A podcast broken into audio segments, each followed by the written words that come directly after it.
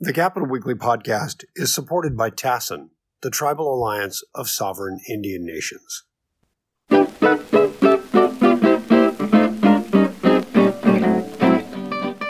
hello, everybody, and welcome once again to the Capitol Weekly Podcast. I am Capitol Weekly Editor-in-Chief Rich Eisen, uh, joined, as always, by my colleague, my partner in crime, Tim Foster. Tim, how are you doing today? I'm well, Rich. Thanks. Good. That's that's not an insignificant thing. You know, we're right at the beginning as we record this of the big atmospheric river, next superstorm, what have you. So uh, here's hoping nothing happens like any power outages or anything like that. Hopefully all you are well as we're listening today. Every time we have weather like this, I think about issues like our homelessness problems around the Sacramento area. And so I am I'm thrilled today because we're joined by somebody who is as uh, invested in solving that issue as anybody I know. Uh, longtime figure here in Sacramento, current mayor of Sacramento, former Senate Pro Tem, His Honor, Darrell Steinberg. Uh, Darrell, so great to have you here on the Capitol Weekly Podcast. How are you doing this fine afternoon? I'm doing great, Rich and Tim. Thanks so much for having me. It uh, it sort of brings back memories of old times uh, when you used to sit down with the Capitol Weekly team uh, quite often when I was at the State House. It's uh, the years go fast, but it's really good to be back with you. Yeah, I think old is the operative word every time I look in yes. the mirror. That's definitely, uh, I'm, I'm feeling it more and more. Well, look, I, I introed with uh, talking a little bit about homelessness, which we know has a tremendous connection to mental health. And I know mental health has been a, a passion of yours for a very long time. We know about Prop sixty-three, many other um, efforts on your behalf, the Steinberg Institute. So let me start there really quickly.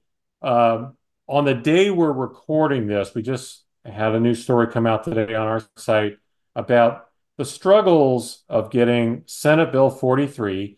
For those of you who may not be completely up to speed on Senate Bill forty-three, that was Susan Senator Susan uh, Talamantis Eggman's bill from last year that made um, a slight but significant change to the definition of uh, gravely disabled under the Lanterman Petris Short Act of nineteen sixty-seven. If you follow anything to do with Capitol Weekly, you know we've talked about this bill a lot.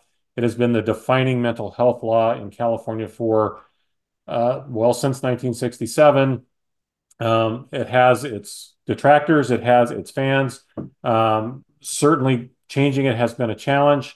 So S B forty-three was the first, I would say, significant change to the to the bill in quite a long time. So now we're we're getting to the implementation phase, which requires the counties uh, to do some work. And uh, the gist of our story today was that proving to be a heavy lift. And so, uh, Darrell, you were quoted in the story. Um, in fact, I want to, I really want to read a quote from you that I think maybe sets the stage here a little bit, which is, "You can write the most impressive laws, but their success is dependent not only on the words of the law itself, but more importantly, how it is implemented. It's not a binary choice. We need to get started." So let's talk about that there, because That is, uh, that has been a problem. The law has, has been changed, but um, you know, counties are not really on board with this yet. Give me some thoughts here on, you know, maybe what is the holdup? I mean, you've clearly been at very highest levels of state government. Now you're back at, at and you started in local government. Now you're back in local government. You know, you've seen it all from all sides here. Give us the your perspective on on where we're at with this situation. Well, of course. I mean, first of all, uh, a couple of thoughts about the law itself, and then also uh, the difference between making law and actually implementing it. And I think they're two separate but related conversations. With regard to Senator Eggman's law, S B forty-three, it provides um, a basis for counties, for cities, for family members of people suffering from severe mental illness to make a case that in the appropriate circumstances, an individual should be required to accept treatment under the conservatorship law that exists in California. And I think most people feel in California that the pendulum has swung too far, where it's too hard for uh, family members, especially, to be able to get help for their loved ones. Um, just even when there is years of experience and evidence that the that the individual, and there are tens of thousands of them, that they cannot care for themselves, that they're a danger to themselves, and sometimes a danger to others. And so Senator Eggman's bill is an attempt to shift the pendulum, I think, more towards common sense, to say that if somebody is, is living with uh, terrible physical and or mental impairments out on the streets of California, and it's not just homelessness, but those are the most clear uh, and obvious examples, that even if they can present it before a judge in a moment that they say they are okay, if the history shows that they are not okay, then the law will allow the, the family, the county, to be able to actually get help for the person. And I think that is the right change. What I sometimes feel, though, about the whole mental health debate, and this is not, I'm a strong supporter of S B forty-three, is that sometimes the debate over involuntary treatment and commitment um, is way too large. In other words, I, I want us to spend as much time talking about, debating, and pushing for the society through its government, through its county government, through its health plans, to actually provide the services to people. Because involuntary treatment and commitment should be used sparingly. At the end, at the very, very end, where, where society, family members, the governments have tried everything to get the person help. But the critics, though I disagree with them in terms of the ultimate, uh, the, the ultimate balance, I do think they have a point, which is, how do we let people get to that state in the first place?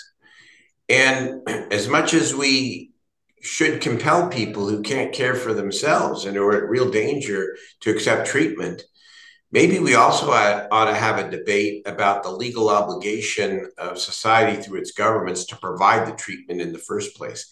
And that maybe leads then to, um, you know, to the other Uh, issue, which is the difference between making a law and actually implementing it. Because the more, I've been doing this now for over thirty years, and um, I've I've seen it, for, as you say, from the state level and the local level. And I will tell you, the problem to me is not as much um, whether or not we have written the right laws. I, I think we've done all a pretty good job. The issue is performance and implementation. Some call it accountability. There is no obligation for the counties, for example, to, to focus their attention on the people who are the sickest of the sick out on our streets. And that's why Prop one is so important, because it requires that thirty percent of the Mental Health Services Act money, my Prop sixty-three from two thousand four, be used for housing people with severe mental illness or substance abuse, thirty-five percent for the Coin of the Realm wraparound services. And, and government too often takes too long at all levels to get the money out and to actually, uh, and, and so that people can actually see its impact. And so um, accountability, implementation, and performance is really important. And so back to S B forty-three, I think the frustration that the governor expressed, and I back him up completely on this, is that the counties should not be making a binary decision to say, or a unilateral decision, excuse me, to say, we're going to delay the implementation of S B forty-three for one year or two years. Why not get started? I mean, if you can't build it all out, it takes two years to build out uh, a, a more robust S B forty-three implementation program. That's fine. You want to do it right. But why not start with twenty-five people in each county? I mean, I I I, I could point to the twenty-five people in Sacramento that would qualify for the S B forty-three treatment. And so this is, this is not good, in my view, when we when we come to a conclusion that says, well, it's all or nothing. You either implement the program now, which is not what this S B forty-three requires, by the way, or, or the governor or anybody who's demanding, or you delay it unilaterally for a couple of years. Let's just get started. And, and let let's let's and by the way, by getting started, when it becomes a permanent program, you'll have then will then have had the benefit of learning the lessons from what worked well and and what needs to be improved. Well, and and I really want to follow up, because you, you noted the governor's frustration, and it's true. I mean, he said specifically, you know, the state's done its job. It's time for the counties to do their job. And I know locals don't like to be told what to do by the state any more than the state likes to be told what to do by the feds. But, you know, it does seem like the need right now. I mean, if you talk to anybody around the state of California, it really doesn't matter what town they're in. The issues around homelessness and mental health are are right at the top of their list of things, you know, along with the economy and education. I mean, I think we're all wanting to see a solution here. So there's a real sense of frustration. Well, there there is a couple of things. Number one, the public is right to be frustrated, but you know the question comes up all the time: why should we vote for Prop one when all the other money that the governor and the legislature and the locals have have invested has not solved the problem? And I don't think that's a fair question, because in fact, as a result of the governor's leadership and the legislature stepping up, we've gotten seventy-one thousand people off the streets of California over the last half decade or so. Um, in Sacramento, we've gotten seventeen thousand people off the streets. We did between two thousand seventeen and two thousand twenty-two. People are becoming homeless at a faster rate than we're getting people off the streets. And so, you know, it's hard in politics and in life, I guess, to argue uh, how much worse something could be but for the aggressive intervention. But it happens to be true. And in, in Sacramento, I know, it's starting to get better. Um, we're starting to see cleaner streets. It's, it's um, some of the large encampments are being broken up, and we're getting as many people into shelter and services as, as we can. We still have, of course, uh, a, a long way to go. And, and so it's not, um, we just now need to take what we know works, and we need to focus the dollars, and we need to make sure that there's genuine accountability. And again, Prop one provides that accountability by requiring that sixty-five percent of the money be spent on both housing and wraparound services in ways that um, are happening throughout California, but maybe uh, for sure in a more diffuse way. Um, and so we get people's frustrations, um, but we just have to continue working and staying with this. And I want to make another point, if I might, which is that, you know, mental health and substance abuse are really key pieces of this problem. But we are now living in an era where high housing prices, COVID, um, a lot of economic uncertainty, a lot of people unemployed or underemployed. What's really happening out there is that thousands of people have gone from fragile and housed in inexpensive apartments or living with family members, you know, making it barely, but making it, to fragile and unhoused. And yes, people have underlying uh, mental health and substance abuse conditions that, by the way, get much worse when you're on the street. But it's not, it, it's, it, this is fundamentally economic in nature. It's about systemic poverty. Housing first may be an unfortunate term because it becomes divisive. Well, what do you mean, housing or, or treatment? And the truth is, it's both for people. You cannot help somebody with mental health or substance abuse issues if they're living under a bridge. People need safe and secure housing and shelter, permanent housing, ultimately. And that's the way then you're able to provide the wraparound care. Well, Darrell, let me Let me ask, let me follow up here just really quickly, because one of the other points that our reporter, Sigrid Bothan, made in our in our story today was the disjointed, I think, uh, I don't think that's the word she used, that's the word I'm going to use here, uh, maze of services in California. I think one of the real, you know, challenges for, for especially for family members who have got someone in their family who is going through this situation is, it's not that there's a lack of services or even a lack of money, but there's often a, a real lack of communication between yes. the counties, as an example, or connection between all those services so that there can be a cohesive treatment to get somebody out of this situation. How do we fix that? How do we address that so that the, the machine works better when it when it has plenty of fuel, but maybe doesn't fire on all the cylinders the same? I think it is actually what all of our future work is about. Once we pass Prop one, we will then have all the tools in place, both on the voluntary and on the involuntary side. And then the work will be to end the fragmentation that exists in the mental health system today. I think it is fair, unfortunately, to say that we have at least a half dozen separate mental health systems in California. You've got people who have private health insurance. You have Medicaid. You have uh, you have the public system, the Mental Health Services Act.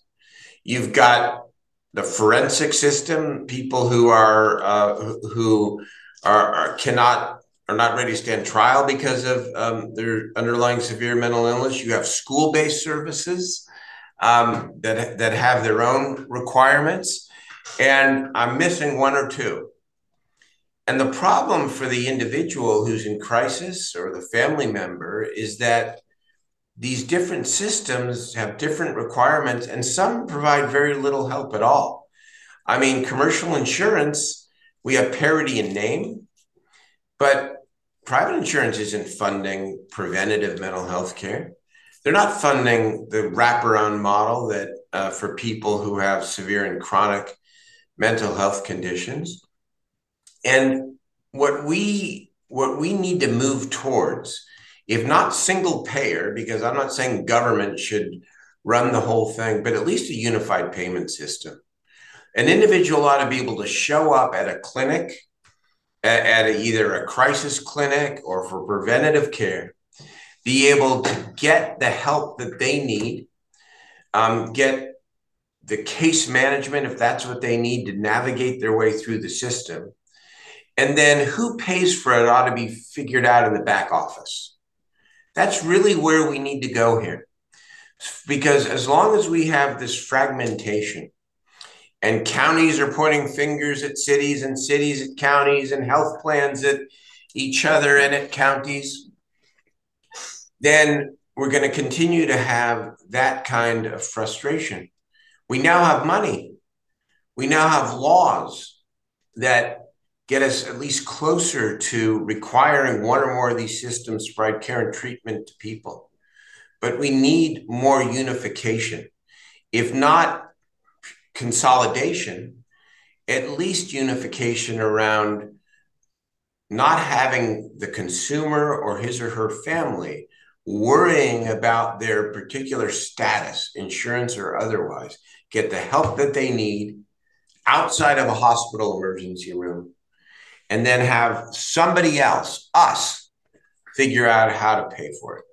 Do you know, is there anyone in the legislature or elsewhere that's actually got a proposal that would do that or that would make that process? I think the administration, I know everybody is thinking about it, you know, but it's not, Tim, a single bill. Right? It, it is systems change. Just like I give, again, the administration a lot of credit. Look, I want to say something about this governor. And, you know, uh, there's no perfect law. But one of the reasons why the Mental Health Services Act over the twenty years has done many great things, thirty-one billion dollars, helped a lot of people, but maybe not lived up to its original promise, is because there was no executive leadership taking on the issue of mental health. There was no state governor articulating outcomes we want to see out of that three billion dollars a year investment, much less the rest of the mental health system. Governor Newsom has leaned in, not only on the money side, but in really working to try to fix these systems. CalAIM is another example. Now we've got Medicaid that is eligible to pay for a lot of things that the Mental Health Services Act has been paying for, more of the whatever it takes approach.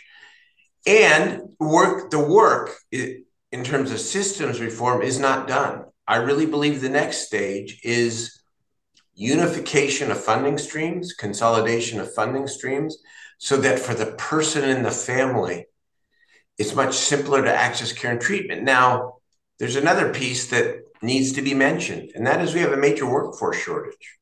And Prop one will fund um, several percent of, of Proposition one will go into incentivizing and training uh, the next generation of, of behavioral health workforce in California. It's really, really important.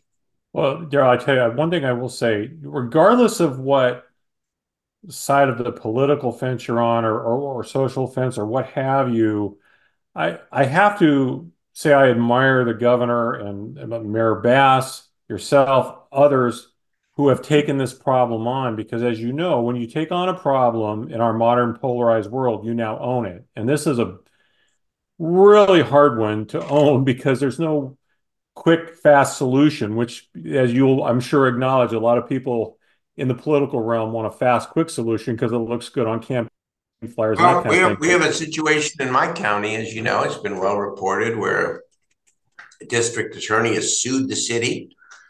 You know, uh, forget the fact that when I started, the city was funding less than one hundred beds. We're now at over thirteen hundred a night. Forget the fact that we forged a partnership agreement, one of a kind, with the county of Sacramento.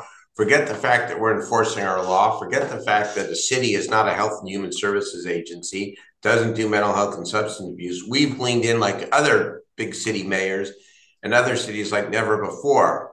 But that's an example of what I call cotton candy politics.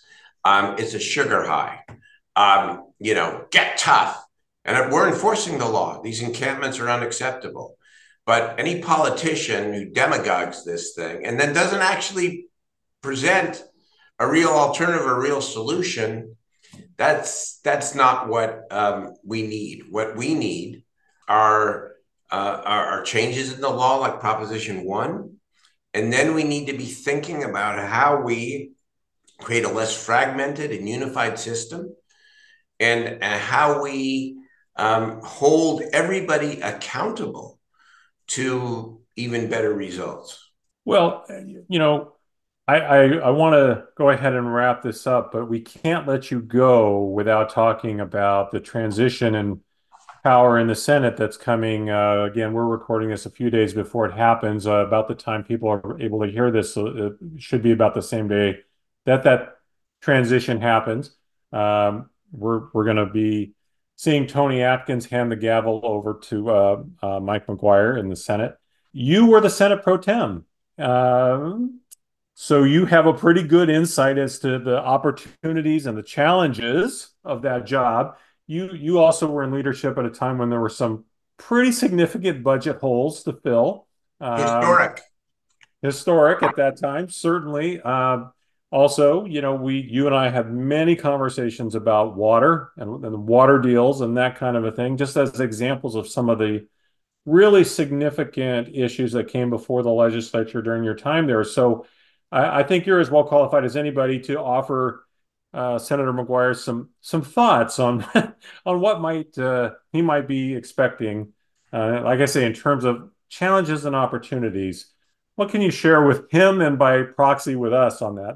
On that well, I've loved all my political leadership roles, but none more than being president of the California State Senate, because it is a tremendous opportunity in, in several regards. Number one, um, you have the ability to shape broad state policy. Um, you obviously are the lead negotiator, uh, one of two, uh, the Assembly Speaker as well with the governor, in terms of what uh, a state budget looks like, how to shape all the public policy, the hundreds of bills.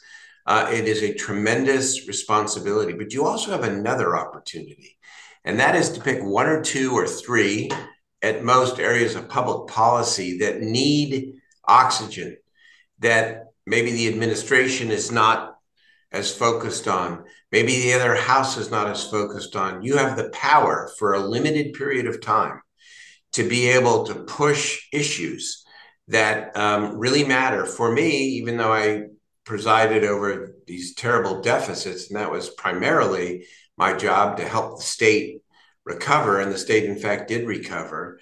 When, when we had one or two good years, I pushed the idea of bringing back career education to California high schools and got a billion dollar trust fund. We did alternatives to emergency rooms for people in psychiatric crisis. Um, I did the major bill on uh, requiring insurance companies to cover behavioral therapy for kids with autism, a whole host of things. And so I say to every leader who um, gets this opportunity, here's the one thing that you know intellectually, but you only really know it when you're at the other end of it, that it in fact ends and it goes fast.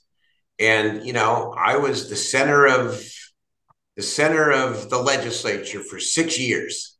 And then December first of two thousand fourteen, I was out of office, and it's not that people forgot me, but man, it moved right on, as it should, because it's not about the person; it's about the the it's about the democracy, and it's about the Senate itself. And so, use that time you have, whether it's two years, four years, six years, to actually focus on some things that, that others might not focus on, and make a big impact. Because you'll remember a lot of votes, you'll remember a lot of the stories, and. And, and the friends that you make, but it goes very fast, and and it's a lot of power uh, to be used in good ways to to change an issue or or change a lot of lives in um, in, in really important ways. Well, you talked about this happening fast, and I'm wondering if you can give us some insights about the actual transition period. I mean, last year we saw a very dramatic and unique transition in the in the assembly. Uh, it does not seem like there was uh, that sort of uh, no. trouble in the Senate between uh, Senator McGuire and Senator Atkins, but there with between staffing changes and you know new committees, et cetera. Can you talk about that actual yeah. moment, the the transition process itself? What's that well, like on the inside? Well, first of all, I mean. You're right. The the transition in the assembly was different because it was contentious, and I guess I don't know if you call it hostile, but it was not a, a smooth handoff. Um, most of the transitions that I've seen are smooth, but they all have the same. They're, they're all different, and they're all the same, and they're all the same in this way: the person who holds the office wants to stay a little bit or a lot longer, and the person who's coming in wants to take over as quickly as possible. And that's just human nature.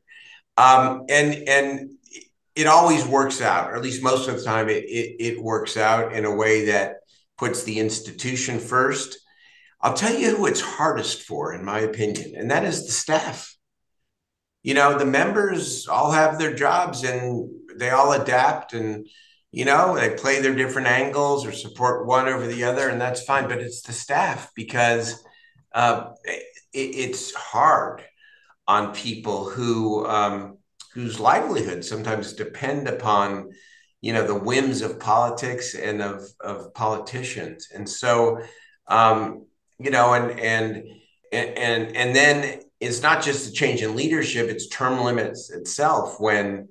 Uh, termed out members finally end their tenure. And so I think it's really important that we acknowledge, recognize, and respect the institution, not only by and through the members, but by and through the staff, because um, they provide a lot of expertise, a lot of stability. And the transition, I think, can often be hardest on them. It's not You know, every transition I've been through, and I've been through several of them, I was the incoming pro tem, I was the outgoing pro tem. They were both fine, but they had their moments of tension, of awkwardness, really around that human dynamic that um, it's hard for the person leaving to know that they're leaving. And it's, and it's, um, and the person who's coming in, man, they want to get started on, on what they worked so hard to try to achieve. Well, Darrell, I, you mentioned transitions. You're coming to another one yourself. Uh, I think as we're speaking, there's a debate going on for whoever's going to be following you into the mayor's office. Um, not to put you on the spot, but, you know, I'm a reporter. That's my job. I put yes. people on the spot. So I'll ask you, what what's next for Darrell Steinberg? Well, I have not been asked that question in the last half hour, so I appreciate it. I appreciate it. Um, no, I, you know, Rich, I don't know. I have several options. Um, you know, I, I could run for statewide office at some point. Um, I'm eligible to be appointed to the bench if the governor, if the governor would consider that, or I could decide that I want to do something completely different. Um, other than what I've done for thirty plus years. And I'm actually open to it. Um, the idea of, of living life a little bit differently. Uh, I've loved every minute of what I've done, and yet it has its cost in terms of the other parts of your life. So, you know, I love writing. I love, I've taught. Uh, I um, I have a lot to offer. I have my Mental Health Institute, as, as you mentioned. And um, I'm going to do something either directly uh, in the public realm, or I'm going to do something that, conti- that that represents the continuation of service of some kind. I just don't know yet. And, and I um, have always, you know, been really steadfastly, well, this is the next step, right? And now I'm giving myself at, at, at, uh, at this stage of my life just a little bit of time and breathing room to say, I don't have to figure it out right away. Something good. Well, I think you've earned that. Uh, and I, I I inadvertently lied. I didn't mean to lie. I have actually one more question for you. This is the oh. most important thing, though, that I'm going to ask you. And, uh, I, you know, there's a lot of gravity here. So let's, oh, I can let's treat this with all the seriousness that it deserves. Give me a Super Bowl prediction. I know you're a big 49ers fan. I'm a big 49er fan. You know, I, I, I, you get a gut about these things, right? I, and my gut really tells me the 49ers are going to win this game. They really are. They haven't played great in the, you know, in the two playoff games, except for the second half, uh, obviously last Sunday. But I just, and Kansas City's been up and down all year, right? And Mahomes is great. But I really think the 49ers are going to rise to the occasion. They have the talent. They have all the offensive weapons. The defense has to play a little bit better, especially against uh, the run.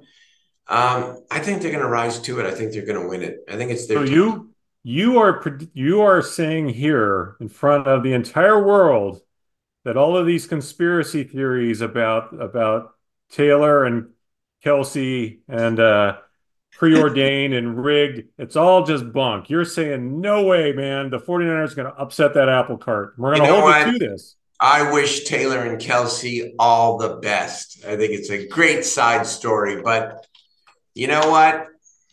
It's the Niners' time. We have not won the Super Bowl in thirty, almost thirty years. And uh, I don't know. I'm feeling good. And if I'm wrong, then uh, – I wear a Kansas City Chief hat uh, a week from Monday. Uh-oh, uh-oh. A gauntlet has been thrown down, a, a self-imposed dare. Well, Rich, you really threw me. I thought you were going to ask if the K, if the A's were going to come to Sacramento to Ooh. you know, play for a while.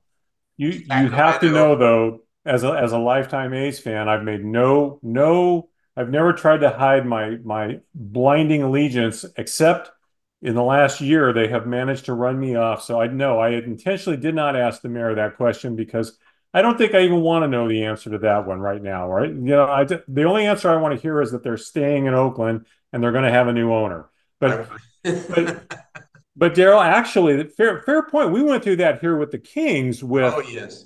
with an ownership that needed to go too. So we maybe we have some hope, right? Well, I've been very clear in all my uh, public comments that I think the A's should stay in Oakland. I absolutely do, because no city should lose a team.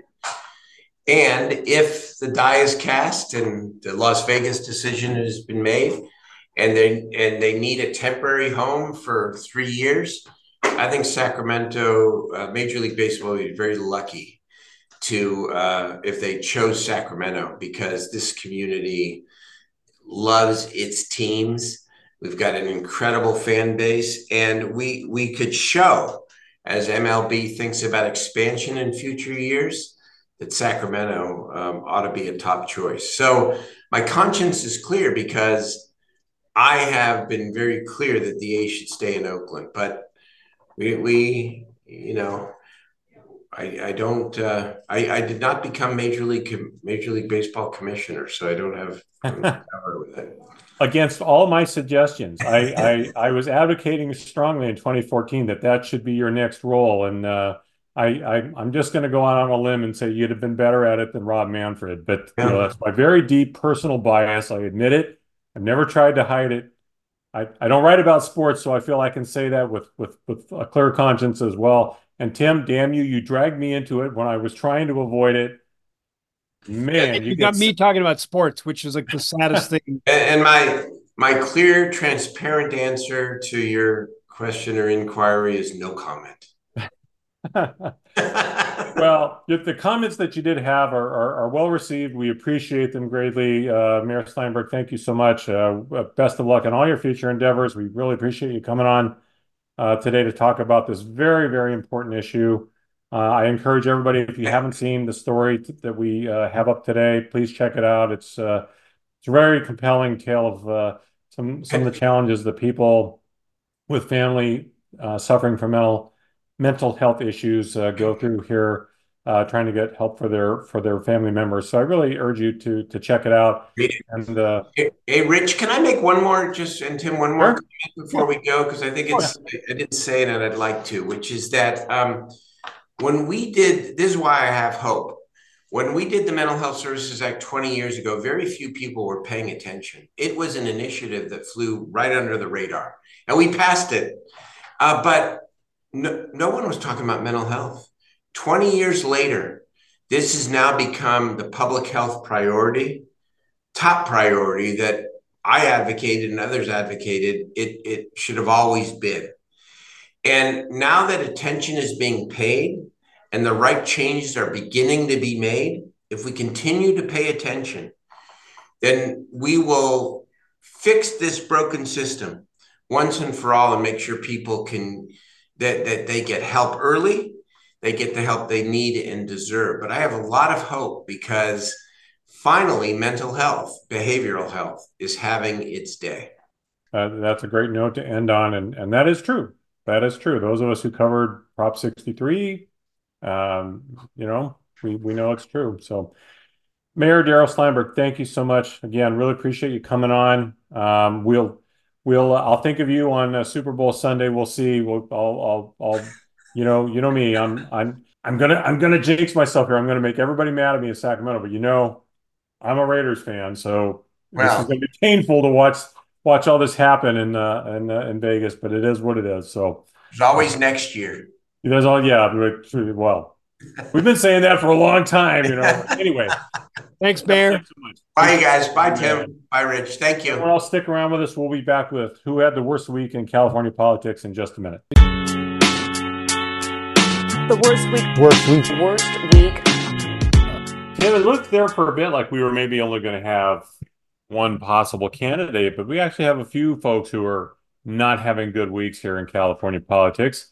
Um, but let's start with uh, let's start with the um, front-running Republican candidate for the United States Senate seat that has been vacated by the death of um, Dianne Feinstein, Steve Garvey. Big headline, of course, is he's raised about six hundred thousand dollars, which sounds like a lot of money, except it's really not. Uh, in in a race like this, where the other candidates have raised millions. And he also, uh, there's a big story in the L A Times uh, just today, I think it was today, about um, essentially, we, those of us of a certain age remember all of the travails he had with, in his family life, uh, divorcing his first wife, getting two other women pregnant, then marrying a third one. He's got seven kids, about half of whom have gone to the Times or have told the Times that he's been pretty much an absentee father who wouldn't have anything to do with them, sometimes outside of only court appearances. So that, I don't know, as a father myself, that that's something I have to say really strikes a really horrible note in me. So uh, I'm sure there are others who felt the same way. What do you think, Tim? I agree. This is not what you want. It's particularly not what you want when you've released a press, you know, done your press release promoting your good fundraising. I guess he had uh, raised as much in January as he had in the entire last quarter of twenty twenty-three. In theory, that's good news. You want to promote that.